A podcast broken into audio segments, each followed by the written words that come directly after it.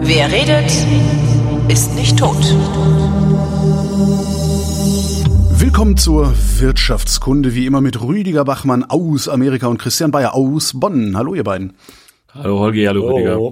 Ähm, hier liegen noch ein paar Sachen rum aus den letzten Sendungen. Da wollte ich mal ein bisschen aufräumen. Also erstens, das liegt schon seit ein paar Monaten. Äh, was bitte ist die stetig differenzierbare Nachfragefunktion? Das war ein Witz, der ich mal gemacht habe, den ich mal gemacht habe, weil äh, der eben ein bisschen veranschaulichen soll. Ist natürlich für Insider, eben ein bisschen veran, äh, veranschaulichen soll, wie sehr sich die Ökonomik doch gewandelt hat. Also es gab tatsächlich mal eine Zeit, sozusagen die Hochzeit der mathematischen Ökonomik, mhm. äh, als die Ökonomik tatsächlich äh, sehr theorielastig war, sehr formal war, im Grunde genommen in weiten Teilen Zweig der angewandten Mathematik war, dass man sich tatsächlich Wann? Also über, über, über was für einen Zeitraum reden wir da?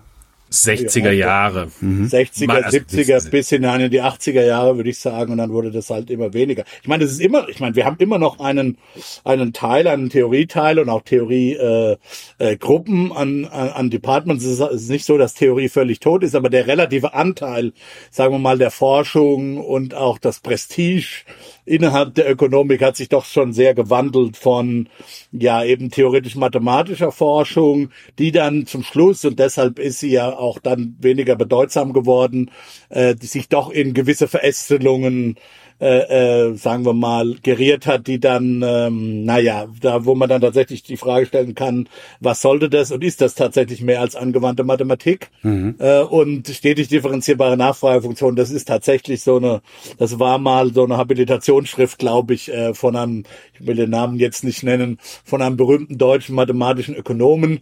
Da hat man sich eben die Frage gestellt, welche Bedingungen an Präferenzordnungen und so weiter müssen äh, erfüllt sein, dass die Nachfragefunktion, die man daraus ableiten kann, nicht nur, sagen wir mal, fallen, also fallen im Preis, das ist ja so üblich, also das, wie gesagt, wenn der Preis ja, von Das ist der, geht, halt, halt, halt, halt. Halt, halt, halt, halt, jetzt lass mich mal fertig machen. und, dann, und dann hat man, und dann hat man nicht nur fallen, was schwierig genug zu beweisen ist, da hat Christian recht, oder eigentlich gar nicht zu beweisen ist, äh, hat man sich dann solche Fragen gestellt, welche mathematischen Eigenschaften die dann auch noch haben können. Unter anderem, ob die äh, glatt sind oder smooth auf Englisch. Das heißt tatsächlich immer und unendlich differenzierbar sind. Naja, gut. Also wie gesagt. Verstanden habe ich das jetzt aber nicht. Also lass mich vorher nochmal versuchen. Okay. Du, du unterrichtest mehr Erstsemester, hä? Nee, gar nicht. Ganz lange nicht mehr. Aber habe ich früher mal gemacht. Äh, aber ich hatte mal so ein Fable äh, für, äh, für Gleichgewichtstheorie und so. Also lass mich noch mal versuchen. Ähm, das, das einfachste äh, oder das Ausgangsproblem ist folgendes. Die Frage, die sich die Leute gestellt haben, ist, existiert so etwas wie ein markträumender Preis? Ja. So. Intuitiv würde ich sagen, jo, der existiert. Das ist aber, das, das ist halt ursprünglich als Problem gar nicht so einfach, okay. dass das existiert. Also das, das zu, zu sagen. Der einfachste Fall ist, du sagst, ich habe eine Nachfragefunktion. Willst du das wirklich erklären jetzt, oder? Doch, ich will das dem Holgi erklären. Ich hab, doch, ich habe doch, einfach nur einen Witz gemacht. Das war nur eine ja, Chiffre ja, für, ist ein ja. schlechter Witz, den muss man erklären. Das war eine Chiffre für, für die, das war die Chiffre für die mathematischen Exzesse, die älteren mathematischen Exzesse unserer Disziplin, von der wir Gott sei Dank weggekommen sind. Mehr ja, ja, aber Uli, mit dem Uli, mitgefangen, mitge, okay. oder wie hieß das? Mitgehangen ist, dann ja, erklärst halt, während die also, Leser, während die Zuhörer einschlafen werden. Das ist, äh, ich, ich erkläre es ganz einfach nur. So, das, das ist ein nicht so einfaches Problem. Wenn du jetzt, wenn du jetzt äh, zeigen kannst, dass du äh, bei irgendeinem Preis mehr Nachfrage als Angebot hast und bei irgendeinem Preis mehr Angebot als Nachfrage hast, mhm. dann bist du fast fertig. Aber du brauchst halt, dass die Funktion stetig ist. Eine stetige Funktion, die einmal positiv ist und einmal negativ, die kreuzt mindestens einmal null. Das ja. ist so Mittelstufenmathematik. So. Das Ganze ist jetzt in höherdimensionalen Räumen mit vielen Preisen nochmal eine Ecke komplizierter und dann kann man sich darüber Gedanken machen, welche Eigenschaften, da wurde viel drüber diskutiert, welche Eigenschaften müssen die Leute haben, äh, deren Präferenzen haben, damit man das zeigen kann. So, das ist äh, alles. War jetzt nicht so lang. Nee, war nicht so lang. Und dann habe ich noch eine, eine Hörerfrage war das und die lautet ungefähr, ich habe sie nicht mehr gefunden.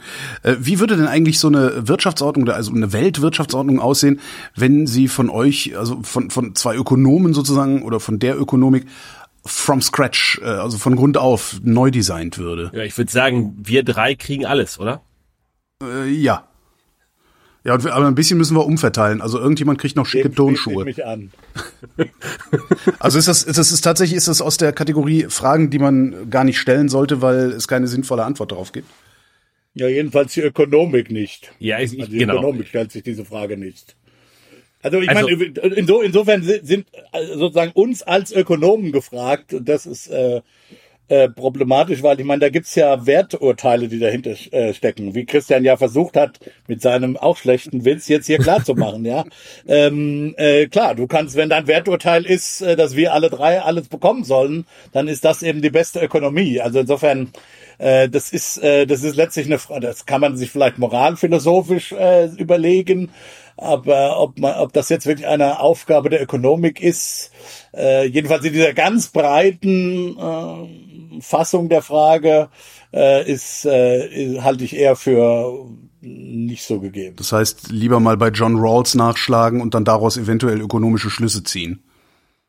Ja, das eine oder du hast halt ganz spezielle Probleme. Ja, das mhm. nennt man das sogenannte Mechanismusdesign. Du hast ganz spezielle Probleme, wie zum Beispiel eBay hat eben das Problem, äh, durch über Auktionen ähm, äh, seinen Umsatz zu maximieren oder sowas, also seinen Profit zu maximieren. Und wenn man das hat, also wenn man das sehr, äh, so mal relativ gut abgegrenzte Probleme hat, äh, dann ist es schon so, dass Ökonomen da Hilfestellung leisten können, wie man so eine Auktion optimal designt zum Beispiel. Mhm. Da haben einige Ökonomen richtig Geld verdient. Also das ist ein konkreter Fall aus der realen Welt bei eBay und solchen Sachen. Ähm, also es gibt, wie gesagt, es gibt eine Disziplin des sogenannten Mechanismusdesigns.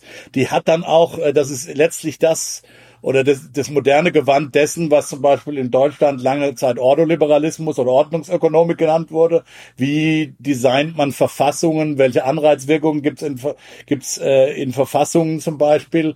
Aber es ist halt immer, weil, weil du immer halt dann fragen musst, was wollen wir eigentlich erreichen? Ja, mhm. man kann sagen, also man kann natürlich, was die Ökonomik schon machen kann, ist, wenn einer sagt, das möchte ich gerne erreichen, wie jetzt eBay, seinen Profit zu maximieren, was, wie kannst du mir helfen? Ja, das ist ja keine ökonomische Ordnung, sondern die Ordnung kommt ja woanders her. Die Ordnung ist ja Richtig. letztendlich ist ja Politik, wenn eBay sagt, wir wollen reicher werden. Richtig. Das in der Gesellschaft, auf der gesellschaftlichen Ebene wäre das dann die Politik. Genau. Also jedenfalls in der demokratischen gesellschaftlichen Ebene wäre das dann die Politik, die das vorzugeben hat.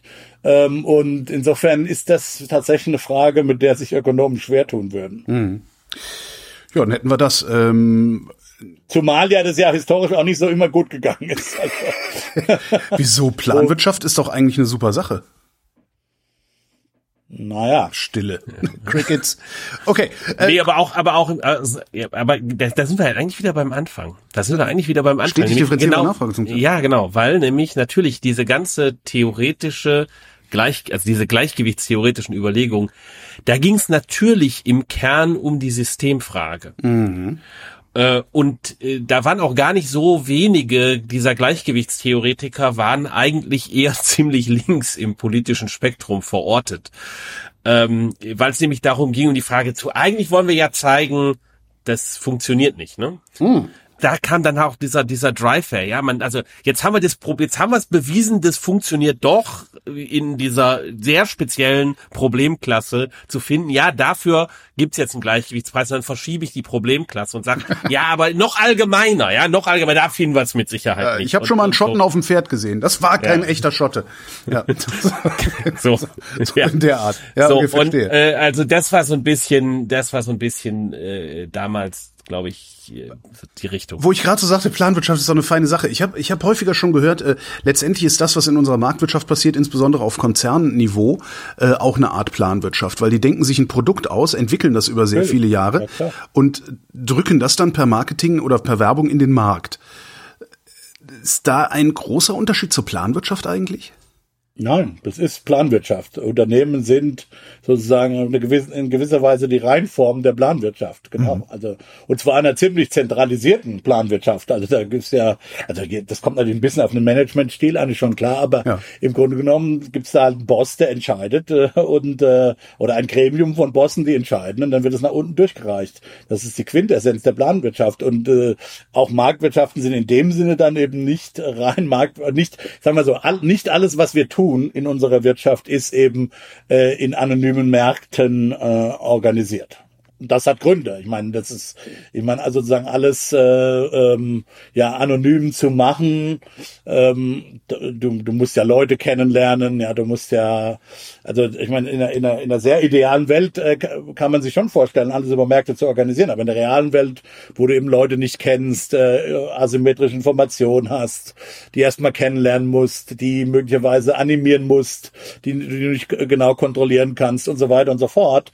Ähm, das sind alles so Gründe, Gründe, warum du äh, unter anderem dann auch Firmen äh, gründen willst, die mhm. eben letztlich dann eine Art von Kommandowirtschaft äh, vorstellen. Also die, die Unterscheidung macht natürlich dann eher auf einer gesellschaftlichen Ebene äh, einen gewissen Sinn. Und auch da haben wir ja keine reine Marktwirtschaft, sondern wir haben ja eine, eine Mischform, wo zumindest äh, mindestens die Politik Spielregeln vorgibt.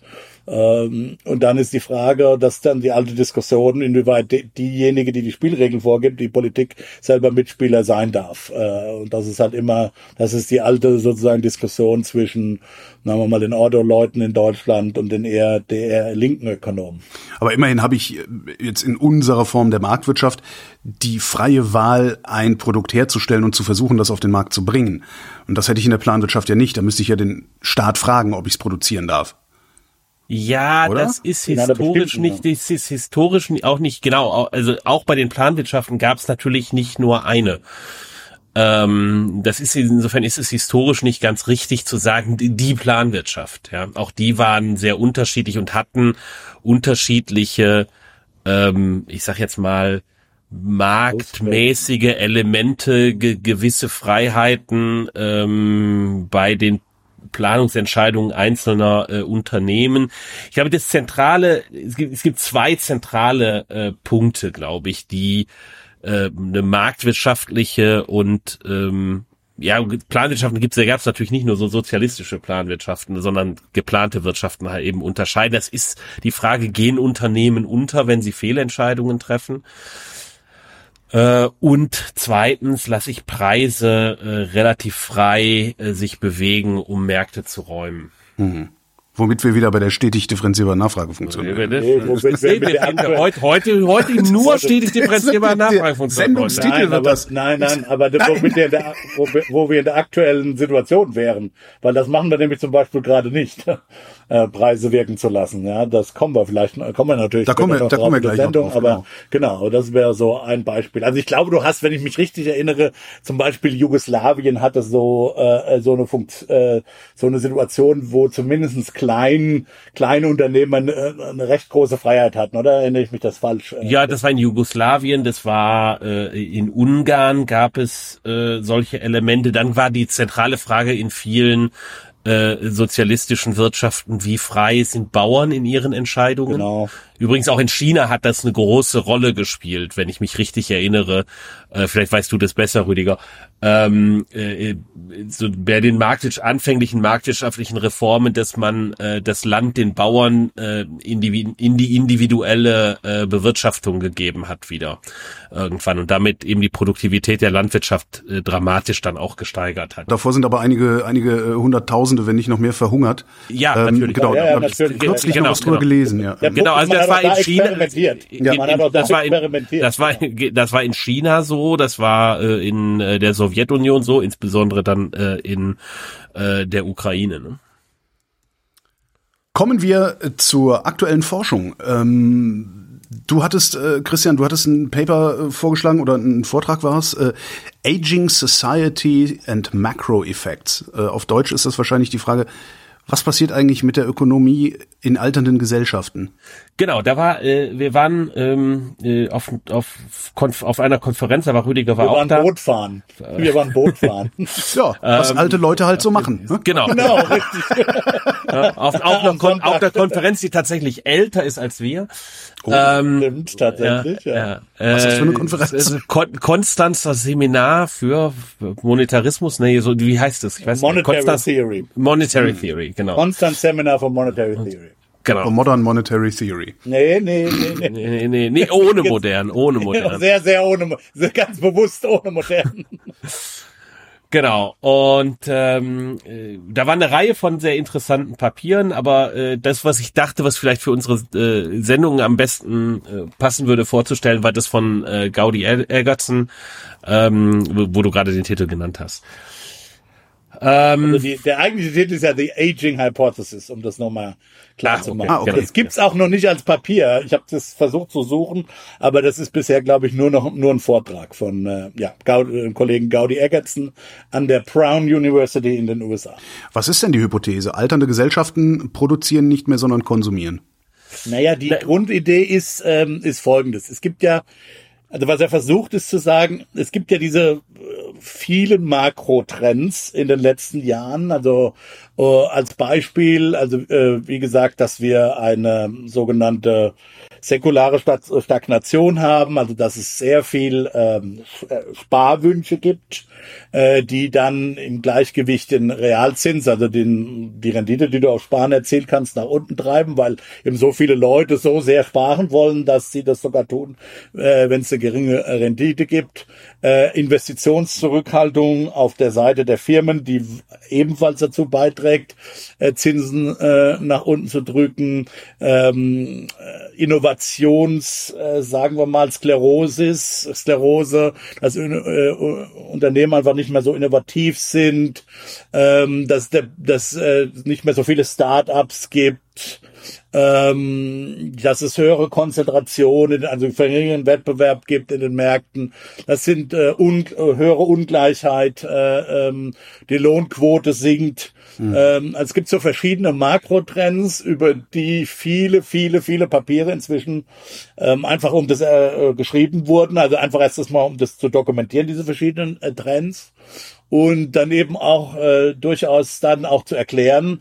Aber was eben Gaudi sagt, ist, ähm, naja, also, äh, also, also der, was die Literatur eben bisher gemacht hat, ist es oft das nicht immer zusammenzudenken, sondern oft das sozusagen getrennt zu beschreiben und dann oft auch getrennt zu erklären. Und Gaudis Hypothese ist tatsächlich, oder Gaudis Vorschlag ist tatsächlich, dass man den, den, den einen überragenden Megatrend sozusagen des, des Jahrhunderts, Jahrtausends, keine Ahnung, wie man das, äh, äh, wie weit man da gehen möchte, äh, nämlich, dass die äh, Bevölkerung immer älter wird, äh, das sozusagen als Erklärung letztlich für alle diese Effekte äh, äh, zu, zu nehmen. Also so eine Art, äh, wenn man so will, Einheits vereinheitlichende Theorie.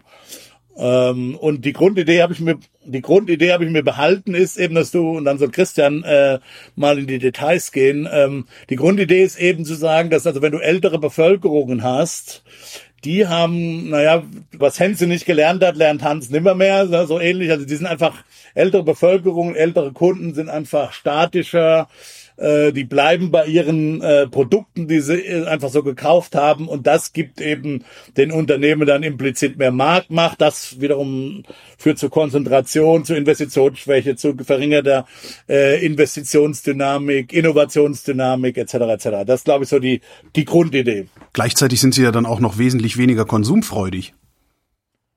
Ja, sicher. Ja, nicht unbedingt, also, naja, also Au- Ausgangspunkt war äh, wohl ein Papier, was Gaudi äh, 2019 veröffentlicht hat, Aging Output per Capita and Secular Stagnation. Das ist im American Economic Review. Äh, und äh, da geht's im Grunde genommen zunächst einmal, die, die, der Ausgangspunkt äh, war, war da ein anderer, nämlich äh, zu sagen, okay, wir haben diese alter, alternde Bevölkerung, die muss für ähm, ihre Rente vorsorgen. Was machen die also? Die wollen alle, so wie Rüdiger gesagt hat, mehr sparen. Aber jetzt gibt's ein Problem, wenn alle mehr sparen wollen, dann muss das ja irgendwo hin, die Ersparnis. Also äh, gibt es eine Möglichkeit natürlich irgendwie, da gibt es erstmal Konsumzurückhaltung und das könnte zu einer säkularen, also zu einer dauerhaften Stagnation führen, aber gleichzeitig müsste eigentlich de, der die sinkenden Zinsen oder der Druck auf die Zinsen sollte zu einer Anregung des Investitionsverhaltens führen.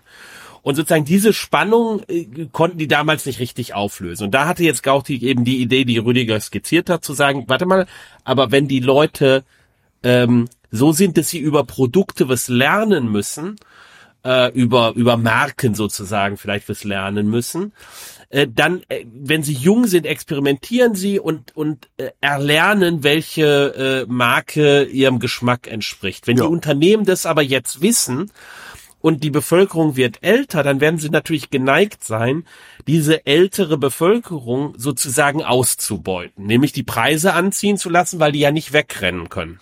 Ja, die mhm. sind ja gebunden an die Marke. So, das führt jetzt dazu, äh, dass Marktmacht zunimmt, das, das Angebot eingeschränkt wird und jetzt, obwohl die Haushalte mehr sparen wollen, wollen die Unternehmen gar nicht mehr investieren, selbst wenn die, äh, die Zinsen fallen. Mhm. Warum? Weil wenn sie mehr investieren würden, würden sie ja mehr produzieren. Das können sie gar nicht äh, verkaufen. Sie wollen ja die Preise hochhalten, äh, um hohe Margen zu machen. Und äh, also dann das, das ist äh, erstmal die erste äh, Möglichkeit, diese beiden Trends, höhere Ersparnisneigung der Haushalte äh, ohne ähm, äh, steigende Investitionen äh, übereinzukriegen. Mhm.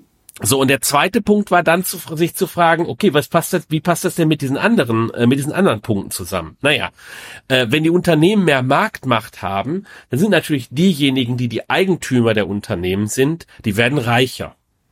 Weil äh, die können jetzt ja äh, diese ähm, ähm Monopolrenditen, diese Übergewinne äh, können die jetzt abschöpfen. Vorsicht. ich hab's eh auf dem Zettel stehen.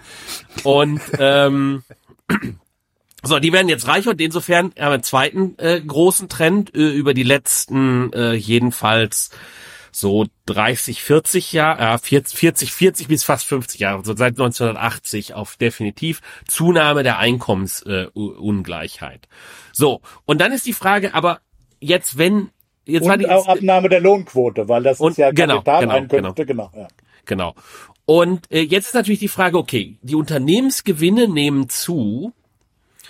Ähm, interessant. Äh, wir haben jetzt erklärt, die Leute wollen mehr sparen, das geht aber nicht in Investitionen. Ungleichheit nimmt zu, haben wir alles erklärt. Aber jetzt bleibt ein großes Puzzle äh, noch übrig. Wenn ich weiß, dass ich mit einem Unternehmen, das ich gründen kann, mehr Gewinne machen kann, ja, dann sollte ich doch einen Riesenanreiz haben, Unternehmen zu gründen. Weil ne, da ist ja sozusagen der, die, die, die Belohnung äh, mit meiner äh, Idee, die ich habe, ähm, erfolgreich zu sein, die wird ja viel größer. Ja, aber ich muss ja, ja dann, ich muss ja dann äh, die, die, die Hälfte der Konsumgesellschaft erstmal an mein Produkt anlernen. Richtig. Verstehe ich jetzt nicht, offensichtlich nee, naja, aber ähm, dadurch, dass die auch in Zukunft wieder älter werden, also okay. insgesamt einfach der Kuchen sich hin verschiebt zu denjenigen, die äh, Produkte erfinden, ist es so, dass man zunächst einmal denken würde, der Anreiz, Unternehmen zu gründen, äh, sollte steigen. Ja? Nur, das sagt er jetzt jetzt der nächste Punkt, äh, und dann äh, sozusagen sagt es, dann ist seine Sichtweise, damit hat er die, äh, die Geschichte abge, abgeschließend erklärt, ähm, ist zu sagen, naja, dadurch, dass natürlich äh, die Leute älter werden, sind auch schon relativ viele alte Unternehmen im Markt. Und äh, das wiederum macht es äh, recht schwer für die neuen Unternehmen äh, zuzutreten, weil die alten Unternehmen natürlich versuchen werden, ähm, äh, entsprechend ähm, äh, Marktzugangshemmnisse aufzubauen. Und das wiederum selber ist ein Ergebnis von einer älternden Bevölkerung, wo der Anteil von alten Unternehmen eben auch äh, entsprechend äh, größer ist. Wenn das Schumpeter wüsste. Genau. Das ist sozusagen das, die, die, äh, die, die Gesamtgeschichte. So, aber dann ist, es bleibt natürlich die Frage, ist das, also das ist erstmal eine nette, äh, eine nette Geschichte. Und was natürlich dazu kommt übrigens auch, also das ist ein, ein Papier von einem Kollegen äh, äh, von mir und äh, genau, von einem Kollegen von mir, dem Ben Paxley, äh, äh, was das eben noch verstärkt ist, dass du halt in älteren Gesellschaften auch tendenziell weniger äh, Neuunternehmer hast, weil Ja. ich meine, du, du brauchst ja einen gewissen Lebenshorizont noch vor dir, um eben überhaupt in so äh, unternehmerische Aktivität eben investieren zu wollen. Und eine ältere Gesellschaft, eine, eine, eine älter werdende oder eine alte Gesellschaft äh, äh, bringt halt einfach weniger Unternehmer hervor, weil das eben Typen sind, die einen gewissen Planungshorizont in ihrem Leben haben müssen, weil ja typischerweise am Anfang erstmal nichts rausspringt und ähm, und und und das ja so deinen Investitionscharakter hat mit also eine Wette auf die Zukunft ist und dafür brauchst du eine Zukunft. Bedeutet das dann gleichzeitig, dass ein innovatives Produkt umso innovativer sein muss, um überhaupt in den Markt kommen zu können? Das wäre so. Tendenziell ja, ja. Ja. Nur, also wir haben dann ausführlich diskutiert und äh, während die Geschichte äh, erstmal eine super nette Geschichte ist und so von der ganz weit rausgezoomten Perspektive eben auch passt, wir haben diese großen Trends, Alterung, äh, Zunahme der Ungleichheit seit den 80er Jahren, Abnahme der Innovat äh, Innovationsfreudigkeit äh, in Europa, unklar, in Auch den in USA USA. defini definitiv äh, zu über die letzten 20 Jahre haben wir dann intensiv diskutiert, passt es denn äh, im Detail eigentlich? Äh, ist, ist es so, dass die Länder, die stärker altern, also zum Beispiel Japan altert stärker und hat viel früher angefangen zu altern als äh, Europa und die USA, dass wir dort eine stärkere, stärkere Zunahme von Ungleichheit sehen würden, eine stärkere Abnahme von Innovationsfreudigkeit sehen würden. Wahrscheinlich, vielleicht ja, Ungleichheit nicht unbedingt. Äh, die Zinsen sind äh, in Japan äh, früher gefallen. In Europa haben wir früher als in den USA Einstieg äh, in Alterung. Wir sehen nicht andere Trends äh, bei den Zinsen. Wir sehen äh, bei der Innovationsfreudigkeit der europäischen Wirtschaft eher ist, äh, haben wir eher eine Situation, dass sie früher äh, weniger innovationsfreudig war und dann äh, eigentlich äh, über die letzten Jahre doch eher innovationsfreudiger geworden ist. Jedenfalls Margen haben auch in Europa nicht unbedingt äh, zum gleichen Zeitpunkt zugenommen, wenngleich sie doch zugenommen haben, aber auch nicht in allen Ländern gleichmäßig. Also es ist so sehr die Frage, es ist eine hübsche Geschichte, aber wenn man so richtig ins Detail reingeht, in die Daten, war dann die Frage, äh, passt sie auch. Und Rüdiger machte eigentlich auf der Konferenz auch einen ganz äh, interessanten Punkt auch nochmal äh, dazu, dass es natürlich auch noch diese Gegenhypothese gibt, ähm, dass wir ähm, äh, auch in alternden Gesellschaften sogar irgendwann ein Reversal haben. Vielleicht willst du das noch mal kurz erzählen. the, the Great Reversal. Also die Idee ist im Grunde genommen, dass eine alternde Gesellschaft sehr anders aussieht wie eine alte Gesellschaft. Ja, das ist auch nicht meine Idee, sondern die geht im Grunde genommen auf Charles Goodhart zurück, ähm, äh, der das äh, sehr stark äh, ähm, ja immer wieder in die Diskussionen eingebracht hat. Da ist die Idee ist eben, dass du auf dem Weg hin zum Alter natürlich sparst ja, und äh, eben für, äh, um ja, für deine Rente äh, vorzusorgen. Und äh, ja, wenn das mehr Leute machen und vor allen Dingen, wenn sie das mit höheren Lebenserwartungen tun ähm, und mit äh, ja, also mit höheren Lebenserwartungen, also dass der der Anteil, der nach dem eigentlichen Erwerbseinkommen kommt, äh, immer höher wird, musst du halt immer mehr sparen, um, um zu äh, um dann eben vorgesorgt zu haben.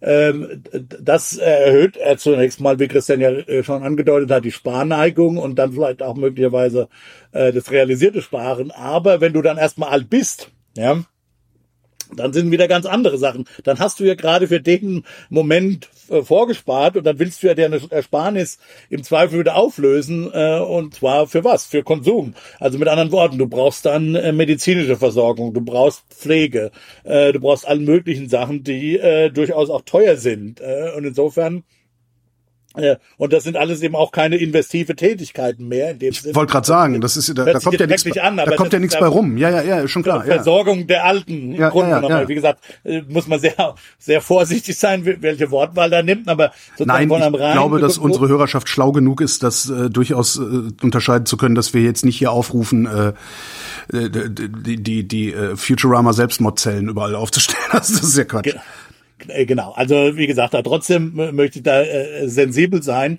Aber es ist eben so, dass das ja keine investigativen Tätigkeiten mhm. sind, sondern eben, ja, da geht es eben dann um, um Lebenserhalt, um Komforterhalt, äh, durchaus ja auch wohl verdient. Das muss ja gar nicht äh, das, äh, das Gegenteil bedeuten.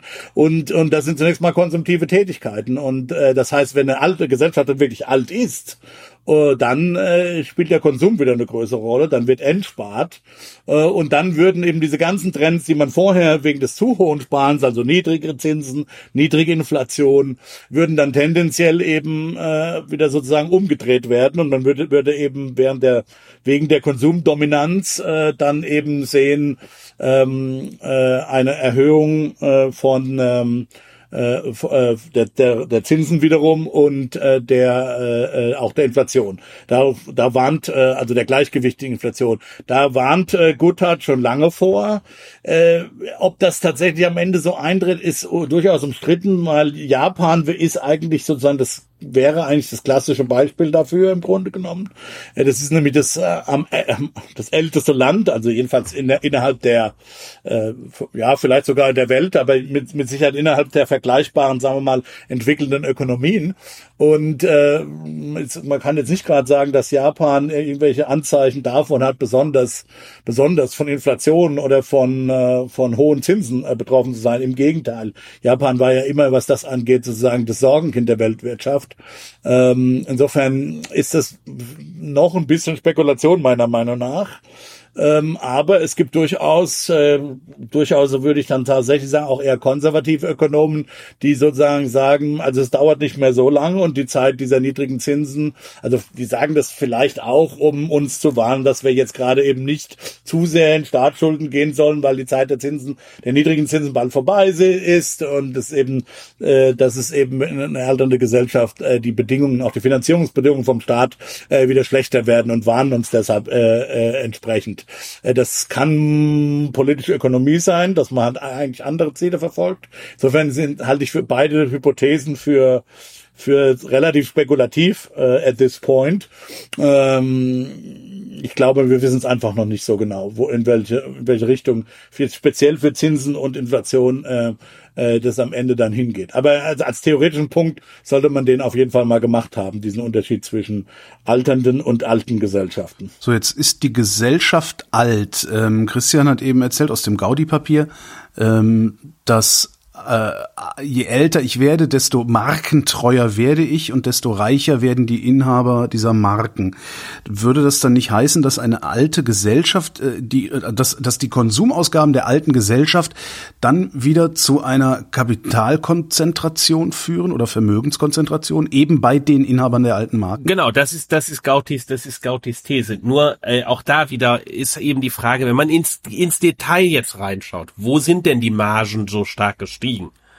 Ja, die Margen äh, und auch die Unternehmensgewinne und auch die Wertzuwächse bei Unternehmen, die sind in den USA, äh, also die sind erstmal sind die schwerpunktmäßig in den USA gestiegen. Wenn man sich äh, die äh, Wertentwicklung äh, europäischer Wertpapiere von Unternehmen anguckt, dann ist die nicht schlecht gewesen, aber die ist bei weitem nicht so gewesen ähm, äh, wie äh, die in den, äh, wie die in den USA. So, das ist das Erste. Das Zweite ist, ähm, die sind dort auch nicht in allen Sektoren gestiegen sondern die Unternehmenswerte äh, und auch äh, die Margen, so wie man sie messen kann, sind halt vor allem gestiegen im Tech-Bereich und ein bisschen bei den Banken.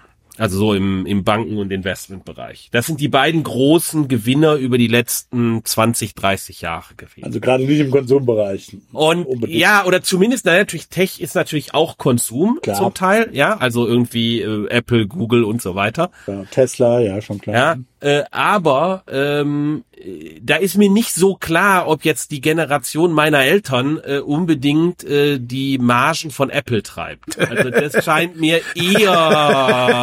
Also äh, ich kann dir garantieren, meine Eltern waren es nicht. Ja, also es ist, das scheint mir ich weiß eher die Jungen das, zu sein. Eher sind es die, die Jungen. Die ja, also Jungen. Genau, also das ist so die alten das Jungen, ist, die alten, die alten Jungen, Jungen, die, die alten Jungen. Die Best Agers. Genau.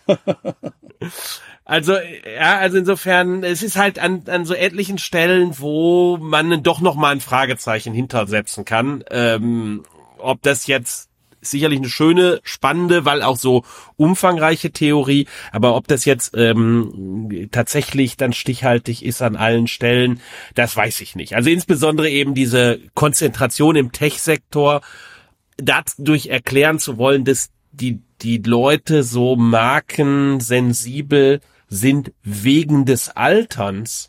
Das jedenfalls ist, finde ich, schwierig. Also das sicherlich wir irgendeine Theorie haben müssen, warum die Leute so. Link, also das ist crucial, ne? Also ja, genau. Die Geschichte stell, steht und fällt mit genau dieser Hypothese. Also sonst, äh, sonst kriegst du, äh, du kriegst die säkulare Stagnation hin. Also mit anderen Worten diese Sparen und ähm, und niedrigen Zinsen äh, Sachen. Aber aber diese anderen Sachen kriegst du eben nur hin, wenn wenn du diese Hypothese machst. Also das ist das ist sozusagen das Scharnier, auf der die ganze die ganze Story aufgebaut ist. Also alte Leute sind markentreu.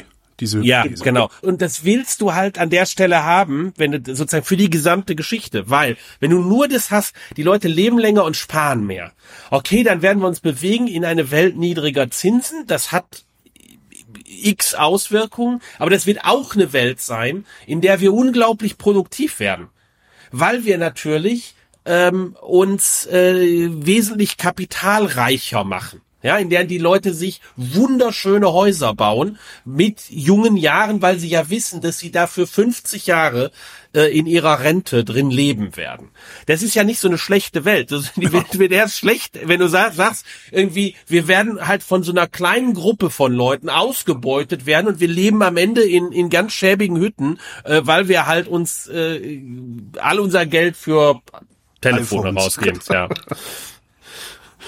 Genau. Ja, ja, Und es ist, es ist aber tatsächlich auch noch, um jetzt mal vielleicht noch einen breiteren Bogen, also was da, welche Version stimmt, ist eben auch gerade wichtig äh, in unserer, in diese Diskussion haben wir ja schon ähm, öfter mal hier in dem Podcast geführt, ist eben auch gerade wichtig im Hinblick auf die ähm, auf, äh, auf sozusagen das Stichwort Zeitalter der, der, der Investitionen. Ja, wir haben ja schon öfter festgestellt, dass jetzt eigentlich ein Zeitalter kommt, in dem Konsum, wie auch immer, äh, eine geringere Rolle spielen muss. Äh, es muss eben es muss eben invest, es muss, muss investiert werden, also einerseits in die eben in die Klimatransformation, andererseits jetzt wohl aber auch in unsere erhöhte Sicherheit.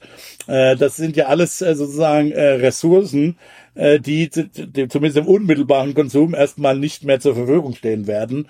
Und das ist ganz spannend, wie, wie sich das sozusagen mit diesen anderen mit diesen anderen Spannungen, äh, also wie gesagt, eine ältere Gesellschaft, äh, die dann vielleicht wieder mehr konsumieren will, passt es oder oder vielleicht trifft es ja gar nicht zu. Vielleicht bleiben wir ja in diesem alternden Gesellschaft, wo wo es genügend Mittel gibt sozusagen, ähm, also wo dann eben die Investitionen dankbar angenommen werden. Auf der anderen Seite brauchen wir dann auch physisch Leute, die diese Investitionen überhaupt bauen und mhm. äh, einbauen und so weiter. Dazu brauchen wir auch Junge wieder, also Leute, die Leute, die, entsprechend am Arbeitsmarkt sind. Ähm, und das sind so ganz unterschiedliche Megatrends, die irgendwie alle irgendwie zusammenkommen und äh, die, denke ich, noch ganz spannend werden, wie sich das sozusagen auf welche Seite sich schlagen wird. Also mit anderen Worten, wird es möglich sein, überhaupt diese, diesen, diesen massiven Investitionsbedarf, den wir jetzt doppelt haben, wie gesagt, klimapolitisch und sicherheitspolitisch, äh, überhaupt äh, ökonomisch bewältigen zu können. Und ja. Ja. Was passiert denn jetzt mit Gaudis Theorie? Wart ja auf der Konferenz, habt das diskutiert und jetzt ist das Ding durch. Oder also was, was passiert jetzt so ganz, nee, ganz, Gaudi ganz muss handfest? Jetzt ein Papier schreiben. Okay, der muss, Gaudi muss, ja, Gaudi muss jetzt ein Papier schreiben. Also wir sollen übrigens sagen, Gaudi ist der Vorname. Ich habe mich die ganze Zeit schon gefragt, ob wir über Gaudi Eggertson reden. Genau, ja, ja, Gaudi Eggertson. Genau, okay. genau, es ist Gaudi Eggertson. Wie gesagt, äh, sehr netter Kollege und sehr guter Kollege aus äh, Brown, Brown University. Ähm, und äh, äh, da muss jetzt erstmal, wie gesagt, ich habe ja vorher nachgeguckt, es gibt noch gar kein Papier dazu. Mhm. Es war also bisher ein Konferenzvortrag. Ähm, da wird ein Papier schreiben müssen äh, äh, und dementsprechend das weiter vorstellen auf Konferenzen und irgendwann muss es dann, dass das Schicksal von allen diesen Dingen in den Peer Review geben. Also mit anderen Worten, er muss es in eine wissenschaftliche, an eine wissenschaftliche Zeitschrift einreichen und dann wird es eben auseinandergenommen von seinen Kollegen äh, und dann dementsprechend irgendwann verändert, oftmals sehr verändert, äh, veröffentlicht werden. Wird es dann in Zukunft den Versuch geben, das Ding äh, auseinanderzunehmen oder zu bestätigen, ja. was er da? Äh ich, ich vermute ja, weil das eine relativ groß großflächige Theorie ist. Ähm, also das, also sagen wir so, Gaudi muss natürlich selber weiter dran glauben und wenn er das weiter pusht, dann wird es auch Gegenpush geben, sagen wir mal so. Ich meine, wenn er das jetzt, wenn er jetzt selber sagt, ach, eigentlich glaube ich das gar nicht und das dann sozusagen das Papier einfrieren lässt, dann kann das auch wieder äh, die Diskussion sterben. Mhm. Aber es ist schon so, wenn er das weiter pusht, wird es Gegenpush geben. Da wird es dann Doktoranden geben, die eben den ein oder anderen Teilaspekt der Theorie und so eine große vereinheitliche Theorie hat ja immer den, sagen wir mal, die Schwachstelle, dass du ja, das ist ja so ein filigranes Netz, ja. du musst ja im Grunde genommen nur eine Verbindung durchschneiden, um und schon funktioniert das Ganze nicht mehr. Mhm. Ähm, da wird es dann Doktoranden geben, die versuchen werden, mit gewissem Ehrgeiz, dass äh, diesen einen oder anderen Link äh, innerhalb dieses äh, filigranen Netzes, Theorienetzes zu zerschneiden. Wir haben jetzt ja schon ein paar so Dinge genannt, die genau. man dann als Gutachter auch sagen, also aus, weiter ausführen würde, gegeben mit, je nachdem, mit wie viel Arbeitsintensität man sich daran bewegen würde äh, würde man sagen, ich schaue mir mal hier Daten an. Ähm, das, was du mir da erzählst, ist eine nette Theorie. Das passt vielleicht für die USA so, wenn ich zwei Trends übereinander lege, aber dieses oder jenes, das passt ja nicht. Mhm. Das musst du jetzt besser, also ne, entweder musst du es besser erklären oder erklären zumindest, warum ähm, das, was ich sage, äh, warum das kein Gegenargument ist. Ja, warum ist es so, dass das äh, sich auf Tech konzentriert, zum mhm. Beispiel. Ja, und kann es ja sein, dass es da ein äh, interessantes Argument gibt, warum äh, Tech und die Alten dann doch vielleicht genau zusammengehen und wir das jetzt nur noch nicht gesehen haben. Wie lange lebt denn dann so eine Theorie typischerweise? Also wie viel Generationen von was weiß ich, Postdocs oder, oder Doktoranden. Ja, das hängt ein bisschen auch von der, von der Evidenz ab. Äh, guck doch mal, die, die, die säkulare Stagnation zum Beispiel, ja, das mhm. war, also, also die, sozusagen die Vorgänger oder der, die, eine Teilhypothese, die, die jetzt äh, Gaudi sozusagen versucht zu verbreitern und auszuweitern, die, ich meine, die ist schon sehr alt, die wurde, glaube ich, in den 30er Jahren richtig, äh, Christian, von Alvin ja, Hansen ja. das erste Mal formuliert. Also die Idee ist, dass es eben in eine Situation kommen kann, wo die wo es so große Nachfrageschwächen eben gibt, äh, dass ähm, ja, dass der Zins äh, äh, so niedrig ist äh, und möglicherweise dann auch so äh, so niedrig ist, dass es, dass er die entsprechenden Nominalzinsen, die den tragen müssten, dann eben so gar nicht mehr äh, die negativ sein müssten, was eben ja nicht geht. Äh, darüber haben wir auch schon öfter gesprochen, das berühmte, die berühmte Nullzinsgrenze äh, für Nominalzinsen etc. Also dass du halt so eine permanente Nachfrageschwäche hast, die natürlich wirtschaftspolitisch bedeutet, dass der Staat eben eingreifen muss. Mhm. Und diese Nachfrage, und zwar dann eben nicht nur, das ist der Unterschied, ähm, äh, sozusagen zur Konjunkturstabilisierung, also das klassische keynesianische Argument ist ja im Grunde genommen zu sagen, also eine Rezession ist dann typischerweise Nachfrageschwäche. Naja gut, und dann äh, tritt der Staat ein und äh, fragt nach und dann ist auch alles wieder gut. Mhm. Und dann sollte der Staat eben äh, aufhören und äh, im Zweifel sogar wieder sparen, möglicherweise im, im, im äh, dann im, im Boom. Und das ist das geht weiter. Das trägt also Wirtschafts-, das wirtschaftspolitische Korrelat des Ganzen ist eben tatsächlich, äh, äh dass, dass das eben immer so ist, also dass es quasi eben eine permanente, persistente Unternachfrage gibt, wo der Staat sozusagen dann auch permanent äh, tatsächlich äh, über höhere Staatsverschuldung auch höhere Ausgaben äh, äh, tätigt. Äh, das ist, glaube ich, so, das ist, das, die, die Idee ist sehr alt. So, und dann war die lange tot, ja, und dann hat das eben, äh, ja, wann war das? Anfang der, so Mitte der 2000er, vielleicht um nee, 2010. Nach der, nach, nach der, nach der, nach der Finanzkrise. Ja, ja, nach der Finanzkrise hat das eben Larry Summers in bewussten Bezug auf Alvin Hansen dann eben äh, wieder ausgekramt, hat gesagt, äh, hat jetzt behauptet, wir sind in so einer Phase von säkularer Stagnation. Äh, Fiskalpolitik muss deutlich expansiver, permanent gefahren werden. Die Geldpolitik hat sozusagen ausgelutscht. Äh, wir sind da jetzt permanent an dieser Nullzinsgrenze, kann nichts mehr machen. Fiskalpolitik, Fiskalpolitik, Fiskalpolitik. So. Und jetzt inzwischen, nachdem dann Biden, äh, erst Trump und dann Biden hier zumindest in den USA stimuliert haben, wie blöd. Mhm. Äh, die Fiskalpolitik ist Larry Summers jetzt derjenige, der vorwarnt und sagt, um Gottes Willen, überstimuliert, äh, säkulare Stationation ist vorbei. Äh, es ist aber das, das ist natürlich, das ist Immerhin, so Gefahr erkannt, Gefahr gebannt, nicht? also, das ging mir ein bisschen, das geht mir ein bisschen schnell intellektuell, ehrlich gesagt. Also, Wo, wobei es ist, es ist tatsächlich das jetzt das zweite Mal, dass ich das äh, in meiner Karriere erlebe, dass wir so einen so einen Wechsel haben. In dem Moment, wo alle Ökonomen davon, also alle ist übertrieben, aber wo das so der Konsensus ist, dass ein bestimmtes Problem gibt's nicht mehr. Äh, in, dem, in dem Moment kracht's und dann kommt dieses Problem ganz massiv zurück. Als ich angefangen habe, ähm, äh, das war, da hieß es halt, okay, der Konjunkturzyklus das ist vorbei. Das haben wir im Griff. Die Zentralbanken kriegen das hin. Ähm, wir haben Great Moderation. Seit den 80er Jahren ist der Konjunkturzyklus verschwunden. Da war auch dann tatsächlich äh, nicht mehr so viel Konjunkturzyklus tatsächlich bis 2007 und dann krachte das so richtig. Äh, aber bis ne, am Anfang war das noch so eine Diskussion, ja, ist es nur so, ist es Glück gehabt haben oder ist es jetzt eine strukturelle Veränderung, die wir gehabt haben? Und das Lager, das Lager Glück gehabt haben, die letzten 25 Jahre, das wurde halt, jedenfalls meine, in meiner Erinnerung wurde das so von Jahr zu Jahr kleiner. Ja, ich habe also ich war ja dabei, als die New Economy implodiert ist. Ich hatte jetzt nicht das Gefühl, als wäre das kein Abschwung gewesen. Es war total klein. Echt? war total klar, ja. Das ja. ist total klar. relativ Das heißt, es war nur, weil es mein Geld war, das verschwunden ist. Ja, das kann Aber sein, als- aber, aber als- war als als makroökonomisch eine war das unbedeutende, ja, Ach, guck. makroökonomisch eigentlich eine unbedeutende Rezession. Ähm, und äh, das kann man auch erklären, weil es eben äh, hauptsächlich Aktienpreise Mhm. äh, ähm, äh, vernichtet hat. Und äh, wenn du eine Rezession willst, willst du Aktienpreise vernichten, weil das ein reiner Vermögenseffekt ist im Grunde genommen. Was eben schlimm ist, wenn du Häuserpreise, wenn du Häuserpreise vernichtest, äh, dann hast du eben nicht nur die Vermögensvernichtung, sondern eben auch die Fähigkeit, zumindest in den USA ganz stark, der Leute, äh, das eben als Sicherheit zu benutzen, um dagegen ähm, äh, Kredite aufnehmen zu können. Ja. Aktien werden zwar zum Teil auch als Sicherheit verwendet, aber nicht so stark wie Häuser. Das heißt, du hast eben diesen zusätzlichen Kanal von Sicherheitenvernichtung äh, und das ist äh, und das hat ganz andere, äh, das hat eben ganz andere Auswirkungen, wie wir gesehen haben. Eben äh, dann haben wir eben finanzielle äh, Rezessionen, wie wir das in der großen Rezession 2007, 2008 gesehen haben.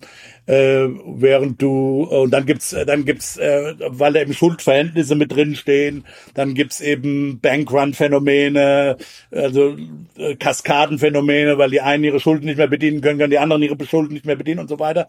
Wenn alle, wenn, wenn nur Aktienvermögen äh, äh, äh, vernichtet wird, dann sind halt ein paar Leute ärmer. Das ist auch schlimm für die möglicherweise im Einzelfall. Ja, das, aber, aber, aber weitere, weiter passiert eben nichts. Das ist der Punkt. Es gibt dann keine Kaskadeneffekte, weil, also, äh, weil, wie gesagt, ich meine, du, wenn du halt einfach weniger das ist eben kein Schuldverhältnis, äh, sondern wenn du einfach, einfach dann ist halt deine Aktienportfolio bis nach unten gegangen, kannst ein bisschen weniger konsumieren und that's it. Insofern Aktienrezessionen sind relativ harmlos äh, ähm, im Vergleich zu eben so diesen anderen äh, Rezessionen, wo es dann in Schuldverträge reingeht. Weil, weil auch, muss man eben auch dazu sagen, äh, Aktien sind ähm, auch ist auch in den USA ist die, das Halten von Aktien wesentlich stärker konzentriert ähm, an der Spitze der Vermögensverteilung Klar. äh, als äh, Immobilien und Immobilien sind halt meist bei den meisten Leuten hochgradig gehebelte Finanzprodukte, in die sie da in, investieren. Du meinst äh, 90 Prozent finanziert. Ja. Ähm, und äh, das ist, dann ist halt äh, das ziemlich schnell sehr viel weniger Vermögen, wenn dann Hauspreis um 10, 20, 30 Prozent zusammenbricht. Äh, und das wiederum hat natürlich weite Wirkungen. Rüdiger hat ein paar schon angesprochen. Ich würde vielleicht noch zwei dazu nennen oder einen zumindest, äh, nämlich dass äh, das auch für Unternehmensgründungen plötzlich wichtig wird. Da gibt es nämlich auch eine interessante Diskussion und These drum, dass, dass ein Teil der des langanhalt, dann doch relativ langanhaltenden äh, Finanzkrise nicht nur eine Frage der Banken war, bis da musste sich der Sektor neu sortieren, sondern eben auch, weil dann ähm, es relativ lange gedauert hat, bis die Häuser, Häuserpreise wieder hochgegangen sind. Ähm, in Ja, den in USA USA. ist so, wenn du dein Unternehmen gründen willst, Genau. dann musst du oftmals dein Haus quasi. Das ist so das erste, den ersten Kredit, den du dann kriegst. Ne? Und äh, das ist äh, das ist massiv, wenn du das nicht mehr kannst. Und dementsprechend sind eben Unternehmensgründungen runtergegangen. Ich war nämlich noch auf einer Konferenz im Anschluss und da gab es ein interessantes Papier dazu auch äh, nochmal von ähm, Simon Gilchrist. Äh, wo er sich das sehr mit sehr detaillierten Bankdaten angeschaut hat, äh, sehr hoch aufgelöst für die USA und zeigt, dass es über Nachfrageeffekte hinaus eben noch deutliche ähm, äh, Effekte von, äh, wenn es den Banken schlechter geht in dieser Finanzkrise, dann äh, hat es Auswirkungen auf Unternehmensgründungen etc. angeschaut hat. War ganz, ganz spannend eigentlich auch. Vorhin hat Rudi gesagt, wir haben ja die Situation, dass wir die Preise nicht wirken lassen. Was genau meinst du? Naja, was wir jetzt, also was wir jetzt gemacht haben. Also wir haben ja jetzt die Benzinpreise sind ja nach oben gegangen und da hat man jetzt eine Steuersenkung äh, gemacht, äh, um um äh, die, den Haushaltssektor zu entlasten. Äh, ich denke, ne, im Prinzip eine Entlastung ist richtig, äh, weil. Ja, aber doch nicht, indem man eine Nachfrage nach einem Stoff induziert, genau von dem wir Punkt. grundsätzlich weniger verbrauchen wollen, oder? Genau, das ist der Punkt. Genau, das ist das ist genau der der Witz an der Geschichte. Also das ist im, im Prinzip ist die Idee zu entlasten aus verteilungspolitischen und letztlich moralischen Gesichtspunkten, denke ich, äh, ähm, wichtig. Aber eben ja, das ist eben nicht so, dass man den Preis senkt oder dass man in den Preismechanismus da eingreift, weil es eben genau diese perversen Effekte hat, die du ja schon angesprochen hast. Im Zweifel wird dann noch mehr verbraucht äh, oder mh, mm, bei unvollständigem Wettbewerb äh, kann es durchaus sein, dass man dann äh, den äh, Mineralölkonzernen entsprechend äh, eine Zusatzrente verschafft. Und so also sieht's gerade auch aus, ne? Ja, das äh, sowohl als auch wohl. Okay. Also ähm, also es ist schon so, dass man, dass die, dass die Benzinpreise vorher irgendwie alle nach oben gegangen sind. Dann mhm. am Tag, als dann der, als dann der, der die Steuersenkung kam, am ersten, wann war es 1. Juni, glaube ich, mhm. genau. Mhm. Äh, da, da ist dann schon gefallen. Also die haben schon, die haben, also ganz doof sind die nicht, weil die ja wissen, dass das Kartellamt da auch mit zuguckt und so. Ne? Also ich meine, das ist ja schon klar. Und äh, da sind sie dann auch gefallen. Und jetzt, wenn ich es richtig sehe, sind sie wieder so langsam geht's wieder nach oben. Ne? Was hätte der Ökonom denn erwartet, dass passiert? Also genau dieses Verhalten der Preise? Oder liegt es daran, dass wir da ja ein Oligopol haben, das, das im Grunde die Preise diktieren kann? Ja, das ist eine lange Diskussion. Ähm, wie stark wettbewerblich ist denn diese Mineralölwirtschaft? Das ist nicht so ganz klar. Ähm, also es gibt eine Studie zur Mehrwertsteuersenkung, die zu dem Schluss kommt, dass in etwa zwei Drittel der Mehrwertsteuersenkung beim äh, bei dem Mineralöl ähm, weitergereicht wurde. Also das hieße, dass man schon relativ dass das relativ gut durchgeht. Äh, gegebenenfalls sogar mehr. Da gibt es einen ganz interessanten Punkt, äh, der da gemacht wurde, dass äh, die, die Senkung dort stärker durchgereicht wurde, wo preissensitivere Kunden sind. Ähm, also beim Diesel, äh, bei, de, bei der äh, Mehrwertsteuersenkung ist äh, der Preis stärker gefallen und beim ähm, E10 super äh, ist der Preis. Da kann man mal sagen, von wem die Studie ist. Das, das ist von Monika Schnitzer. Genau, Wirtschaftsweisen, Monika Schnitzer und Markus äh, Sonntag, glaube ich. Also jedenfalls äh, Co-Autoren noch. Das sollte man durchaus äh, genau, sollte man mal, auch mal würdigen an dieser Stelle. Ja, genau.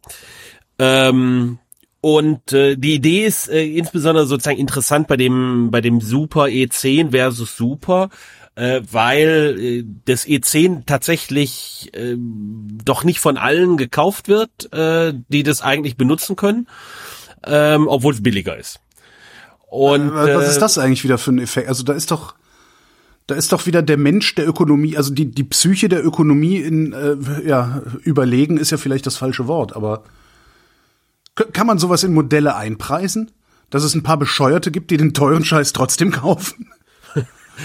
Also es gibt, also es ist, es ist nicht, also das ist nicht, es ist nicht ganz, es ist nicht ganz so simpel wohl. Ich bin da auch bei weitem nicht jetzt äh, äh, ne, gelernter Kfz-Mechaniker zu. Aber es ist so, dass ein paar ältere Motoren äh, tatsächlich ein Problem damit haben, wenn da zu viel irgendwie Rapsöl drin ist. Aha. Und ähm, ich habe Schwierigkeiten, mir das vorzustellen. Der älteste Motor, den ich zuletzt gefahren habe, war 32 Jahre alt und der hat das wunderbar vertragen. Aber gut. Ja, aber so und jedenfalls, jedenfalls irgendwie sind die Leute davon überzeugt, ihr Auto geht kaputt, mhm. wenn sie das halt tanken. Und deshalb tanken sie das nicht. Und ähm, mir scheint es jedenfalls so zu sein, dass es aus Sicht der der äh, Tankstellenbetreiber, da gibt es überhaupt kein Interesse dafür aufzuklären, weil ich natürlich ganz wunderbar äh, hier ein Signal habe, ob ich einen Kunden habe, der dem das wichtig ist, wie viel das kostet oder nicht. Und ja, und wenn ich sozusagen den habe, der da das nicht E10 tankt, dann weiß ich, das ist einer, dem ist das letztlich scheiße. Der zahlt jeden Preis. Der zahlt jeden Preis. Also, wenn der Tankstellenbesitzer nebenan den Preis erhöht, muss ich bei dem E10 und beim Diesel muss ich reagieren. Bei dem anderen Benzin, ja, das ist eh wurscht. Der, der da zu mir kommt, der ist halt einer, vielleicht ist das so ein älterer Kunde von Gauti Elgertsen. Also ich kann mir gut vorstellen, mein Vater, der tankt kein E10 Benzin. Ich habe keine Ahnung, aber ähm, ich kann mir das vorstellen. Okay. Grüße an Papa, man Ja. soll mal in die Sendung anrufen. Genau. Moin Junge. Der Spritpreisdeckel ähm, ist, ist die eine äh, Geschichte, die dieser Tage diskutiert wird. Ähm, was auch diskutiert wird, und das finde ich ein ganz interessantes. Hm? Wo, wobei das ja kein Spritpreisdeckel ist, genau. Ne? Also Ja, ja, klar. ja- Also, äh, Also man, man könnte, hätte, man hätte es, man hätte es noch schlimmer machen können. Ja, sagen wir das- so. ja, noch mehr Geld reinschießen. Was Nee, aber, man hätte, man hätte, nee, man hätte zum Beispiel hätte man äh, tatsächlich einen Preisdeckel machen können. Genau. okay. Also wie ein Ja, man hätte sagen quasi. können, man hätte einfach sagen können, Benzin darf maximal zu 1,50 Euro verkauft werden. Da gab es ja, glaube ich, sogar aus der CSU eine Wortmeldung, die gesagt hat, ab 1,99 da muss gedeckelt werden. Ähm, Ich Beispiel. glaube, es war Scheuer, aber der. Ne. Hat man das nicht in anderen europäischen Ländern so gemacht? Nee, die, die anderen europäischen Länder haben, die anderen europäischen Länder haben auch alle ähm, äh, tatsächlich Auch alle äh, die Steuern gesenkt. Also das Okay. ist ähm, genau. Keiner gemacht. Aber es ist, aber in, in anderen Ländern hat man das regelmäßig gemacht und meistens mit katastrophalen Ergebnissen. Ah ja. Was man in anderen Ländern auch macht, ja, ach, herrlich, Moderationsbrücken. Was man in anderen Ländern auch macht, zumindest in Italien, ist was, was auch diskutiert wird, nämlich die Übergewinnsteuer.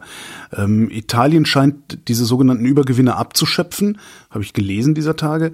Äh, Deutschland nicht, hier wird's diskutiert und ich habe das Gefühl, eine Übergewinnsteuer könnte eine schlechte Idee sein. Woher kommt dieses Gefühl? Naja, das ist, ähm, Also es Ist ist, das- halt ist schwierig. Es ist halt schwierig zu definieren, was ein Übergewinn ist. Also ähm, wenn ich es richtig im Kopf habe, ist das in Italien sehr, sehr eng, worauf sich das bezieht. Und zwar ausschließlich, wenn ich es richtig sehe, auf Mineralölkonzerne. Vielleicht ist es auch noch bei den äh, bei den Gasversorgern die, falls die kurzfristige Verträge haben, aber ich meine auch in Italien sind die Verträge bei den Gasversorgern äh, eher äh, langfristig. Also ich glaube, es ist nur die Mineralölwirtschaft, auf die, die, sich das bezieht. Und die Idee ist, die macht halt eine, normalerweise eine Marge.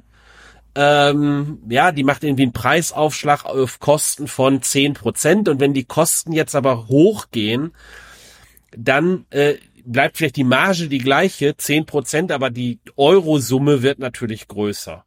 Und normalerweise sozusagen langfristig ist so ein Verhalten überhaupt unproblematisch, weil das so Margen sind, die dann typischerweise die Kosten decken. Ähm, die Kosten für Marktzutritt decken. Ja, wenn man richtig viel Geld äh, mit, mit Tankstellen betreiben machen kann, dann macht man halt eine Tankstelle auf. So wie in den 50er Jahren, ja äh, so wie so Fußballer in den 50er Jahren halt eine Tankstelle aufgemacht haben dann.